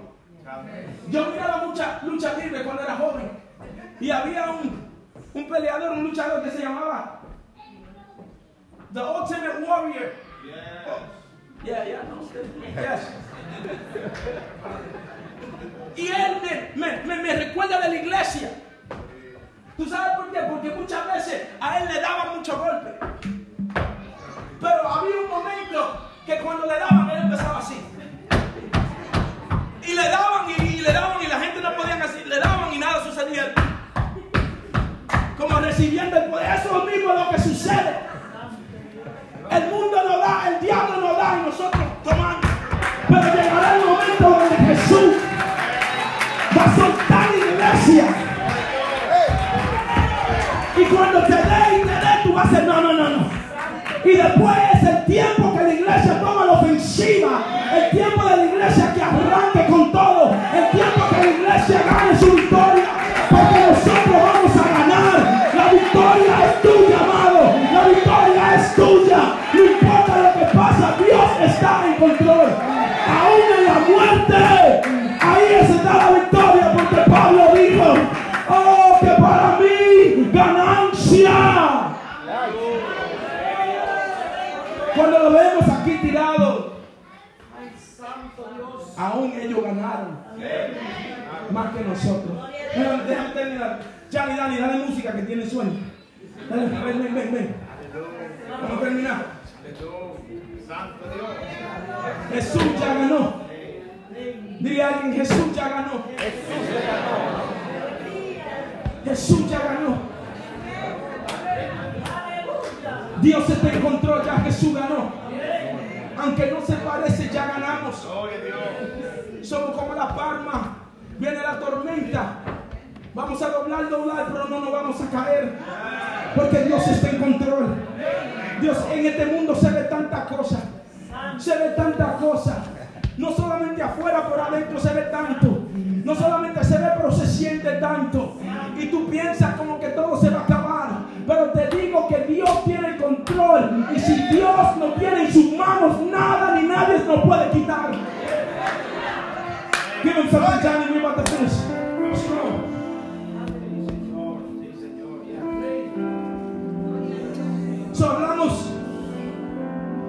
Que el salmista nos dijo, para de preocuparte, porque Dios está en control por la presencia de Dios. Dios está con nosotros. Él dijo, para, puede dormir, puede descansar, puede estar tranquilo. ¿Por qué? Porque la provisión de Dios está con nosotros. Dios va a proveer. Los hijos de Dios nunca mendigan pan. Dios siempre hace milagros. Lo peor que nosotros podemos hacer es dejar de creer. Y el salmista termina con el plan de Dios. El plan de Dios. El salmista está hablando del poder de Dios en esa última estancia. Y básicamente dice que Dios es el gobernador de todo. Eso es lo que Dios está haciendo.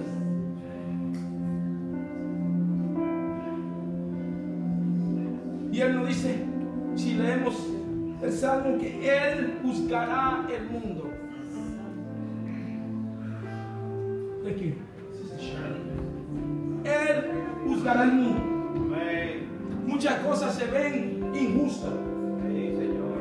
Injusticia me incomoda, me molesta. A mí sí.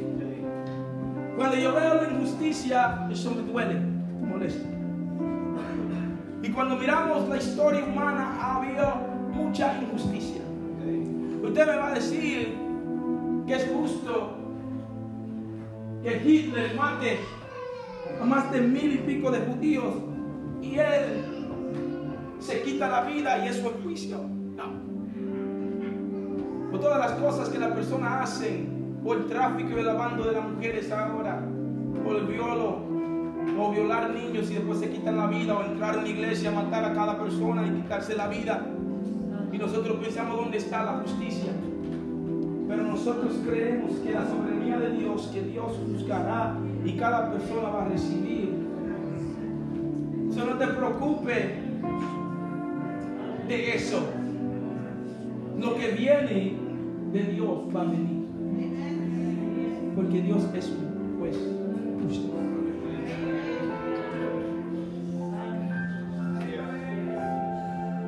El texto habla que Él solamente trae paz. No podemos firmar documentos de paz. No podemos practicar paz. No podemos controlarnos solo. Solo el príncipe de paz puede traer paz. La consejería es buena. Los terapistas son buenos. Pero el único que puede traer paz es el príncipe.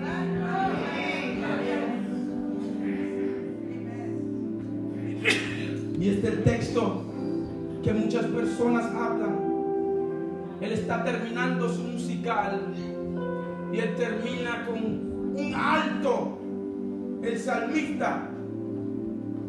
Y él escribe, está quieto. Él habla de guerra, guerra, guerra que vienen y él dice, está tranquilo. Still.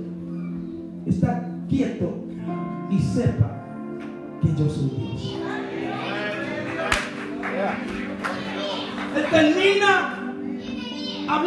plan de Dios. Él dice, está quieto, tranquilo, no te vuelvas loco.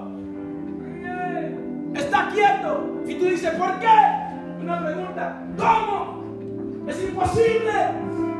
Esto es real. Yo lo siento. Yo lo veo. ¿Por qué? Y él dice, porque soy Dios. Él empezó a aplicar solamente esas palabras, explicó todo. Está quieto, ¿por qué? Porque tú no sabes quién yo soy. Tú no sabes quién yo soy. Él dijo, yo soy Dios. Y me imagino que el salmista empezó a, a recordar de las historias que él había oído. Tú eres Dios. O tú fuiste el Dios que le diste un bebé a Sara cuando ella estaba vieja y era imposible tener un hijo. Tú eres el Dios que abriste el mar y los isra- israelitas caminaron. Tú eres el Dios que caminaron siete veces alrededor de un ejército en Jericó y ellos gritaron y se cayeron los muros. Dijo, ok, ok. Tú eres un Dios que un gigante quería matar un niño de 17 años, pero con una onda. Y no fue la onda, pero fue porque Él es Dios. Y Él dice, "Oh, ahora sí yo puedo estar tranquilo, porque Él es Dios. So, hermanos, yo no sé en lo que tú estás pasando, pero sí te voy a decir en tu vida. Si no es para ti en este momento, aguántalo, póntelo en un bolsillo, póntelo en el corazón, porque tú vas a pasar algo en esta vida, porque en la vida se pasa algo donde tú vas a necesitar la soberanía de Dios. Vas a necesitar entender que Dios está en control. So, en esta noche yo quiero exhortarte, motivarte, empujarte para que pare. Pare de discutir, para de volverte loco, para de tener angustia, para de tener depresión, para de estar frustrado. Porque Dios está control. Yo estoy aprendiendo eso. Como la escritura que hermano Jairo leyó, no es que yo haya prosigo al blanco. Amén. No es que no nos vamos a preocupar, pero recuérdate que Dios está en control. Iglesia, Dios está en control. Él está en control de tu familia, Él está en control de tu matrimonio, Él está en control de tu vida, Él está en control de tus finanzas, Él está en control de la iglesia. Dios está en control.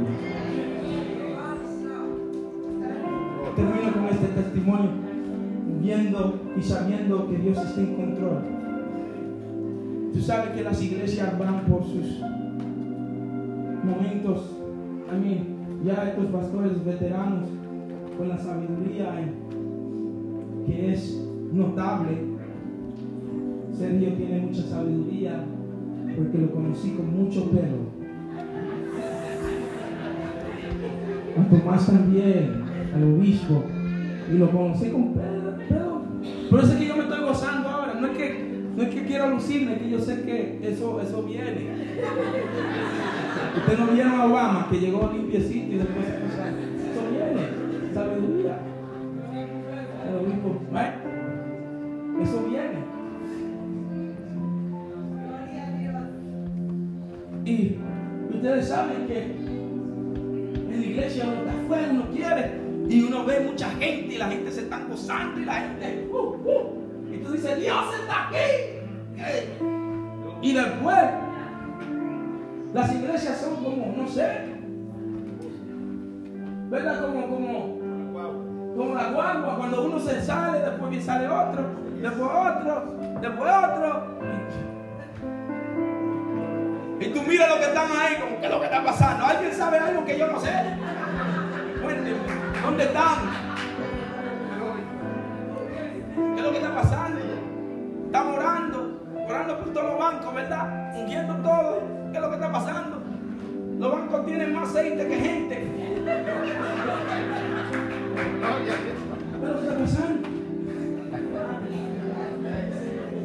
Y yo preocupado, no duermo, orando, buscando, buscando pasajes en la Biblia, buscando en internet, manera de crecer la iglesia, manera, vamos a hacer esto, vamos a hacer lo otro, vamos a votar, vamos a hacer esto. Ey, yo estaba hasta pensando, tirándome de, arriba, haciendo dos. I don't know, hacer algo. Right? Do something.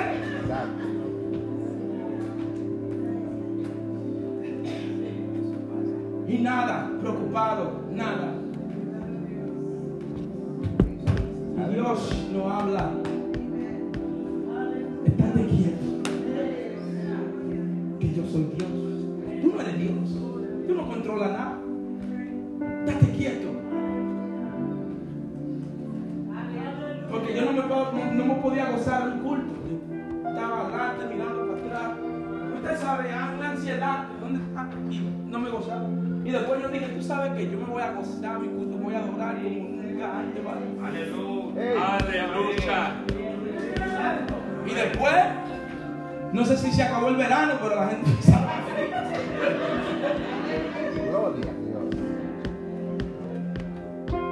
Y Dios empezó a moverse. Pero la lección ahí fue que Dios me estaba diciendo, hey, nosotros no controlamos nada. Dios nos manda a orar, pero Él es que controla todo. Si tu hijo se está portando ora, pero no te vuelva loco. Eso es lo que quiere el enemigo.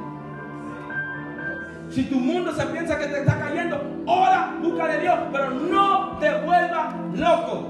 Está quieto, que Dios tiene el control. Vamos a ponernos de pie, hermanos.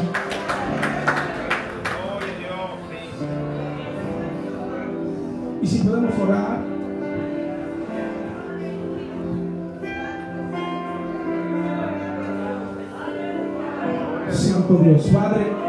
Gracias. Señor, gracias por esta oportunidad. Señor, siempre sigue trabajando en mi corazón. Tú tienes el control, todo el control. Dios es nuestro amparo y fortaleza. Nuestro pronto auxilio en la tribulación. Aunque los mares, aunque las aguas, aunque el tornado, aunque el tsunami venga, Dios tú ten control. Nada te escapa de la mano. Nada te escapa del pensamiento. Señor, ahora, Señor, descansamos en tu presencia. Descansamos en tu provisión y descansamos en tu plan. Descansamos en tu presencia, en tu provisión y tu plan.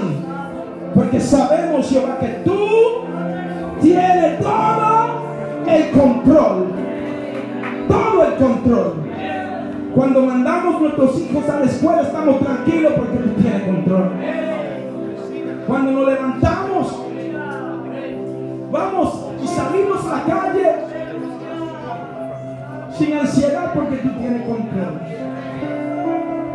Si pensamos que no nos vas a alcanzar este fin de semana, tú tienes control. Si pensamos que la iglesia se va a caer, mentira del diablo, tú tienes el control. Si aún pensamos que nosotros nos vamos a caer, mentira del diablo que tú tienes el control. Y tú no tienes las palmas de tus manos. Te damos toda la honra. Gracias. Gracias por tu pueblo. Gracias por poder estar en este lugar con mis hermanos y hermanas. para hablar de tu soberanía. En el nombre del Padre, del Hijo y del Espíritu Santo. Gloria a Dios, gloria, gloria a Dios. Denle un aplauso al Señor. Déselo fuerte. Él está en control. Él está en control. Ven conmigo. Él está en control. Aleluya. Qué bueno es Dios. Aleluya. Hermano Carlos nos habló y Dios habló a través de él a cada uno de nosotros y Él está en control. Vamos a tener un sueño bien rico para poder levantarnos mañana, trabajar y regresar aquí, estar de nuevo aquí adorando en esta fiesta. ¿Cuántos se gozaron? Gloria a Dios. Así con tres gloria a Dios nos vamos a despedir. Un momento. Aleluya. Gloria a Dios. Hermano, Dios los bendiga. Dame un. Eh, cuando viene la campaña de misiones, no me gusta.